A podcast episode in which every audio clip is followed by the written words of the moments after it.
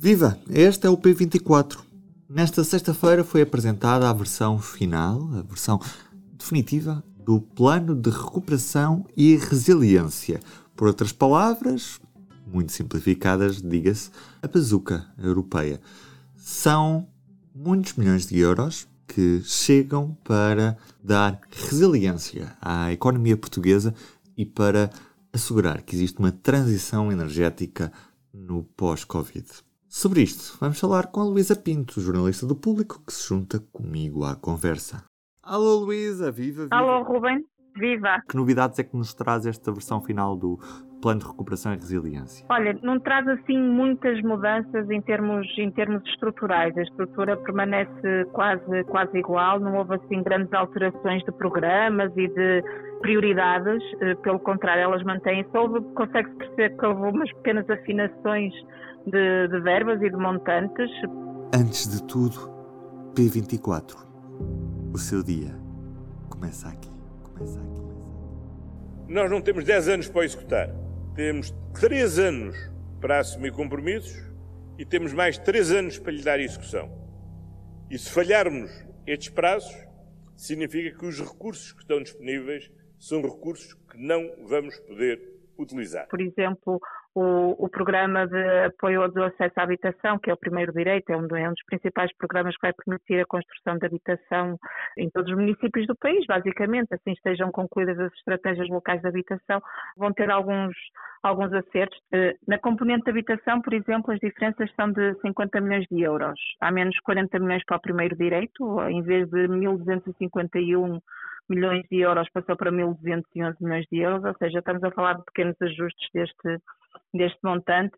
O mesmo se passa nas, nas estradas, onde o programa foi realmente mais amputado, caíram 140 milhões de, milhões de euros, perderam-se 90 milhões de euros em acessibilidades rodoviárias, áreas de acolhimento empresarial, por exemplo, naquele, numa rubrica chamada Missing Links, que era assim o, o que se chama os fechos de, os fechos de via. São pequenas, pequenas estradas, são em média 14 quilómetros aqui e ali, mas queriam permitir também o aumento da capacidade da, da rede, as infraestruturas rodoviárias também caíram 50, 50 milhões de euros.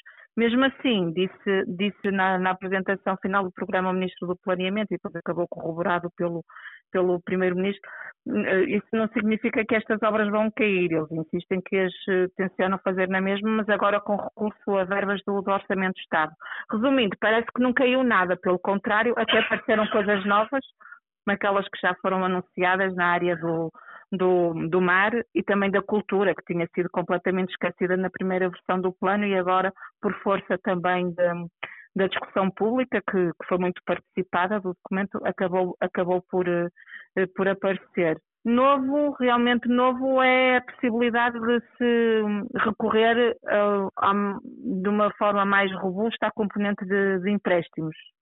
O PRR tem tem duas versões, uma que são subvenções, ou seja, é dinheiro que nós vamos buscar a fundo perdido, vamos dizer assim, não temos que devolver a, não temos que devolver a Bruxelas, são, são apoios diretos, mas há também uma parte componente de empréstimos que nós temos, nós e todos os Estados-membros têm que usar com alguma parcimónia, porque pronto, uh, acaba por ser dívidas, é dinheiro que temos que, que temos que, que devolver.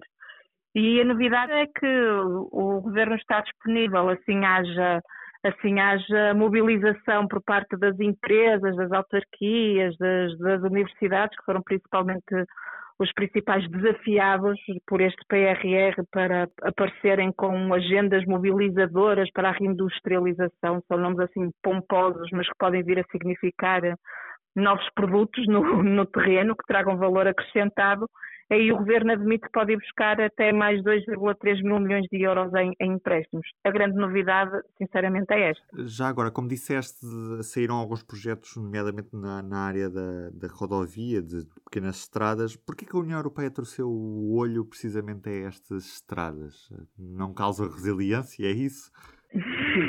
Olha, a União Europeia tem vindo a, a, torcer o olho a, e a não gostar nada de, de, infraestruturas rodoviárias, porque acha que o nosso país já, já teve muitos apoios na, na parte do botão, acha que já estamos, eh, já, já estamos muito bem cotados nesse, nesses indicadores de, de, desenvolvimento.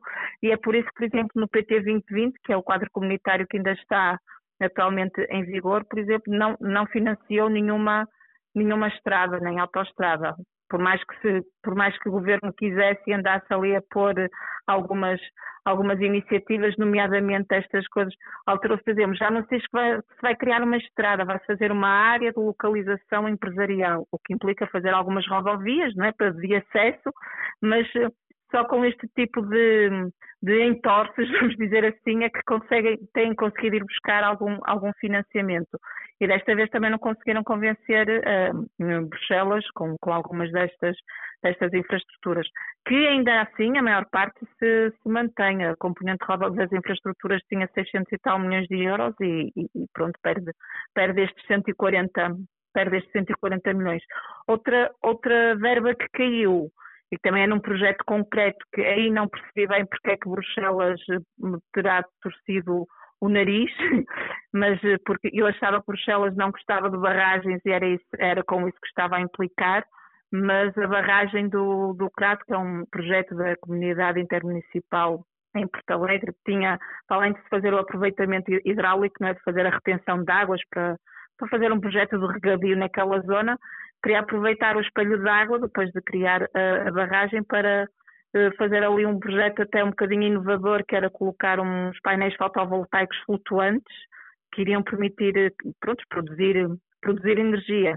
E em vez de andarem a arrancar sobreiros, vamos dizer assim, esses painéis fotovoltaicos estariam no, no espelho d'água. A verdade é que foi essa central fotovoltaica que caiu do projeto, segundo o governo, e, e o projeto ficou amputado com 50 milhões.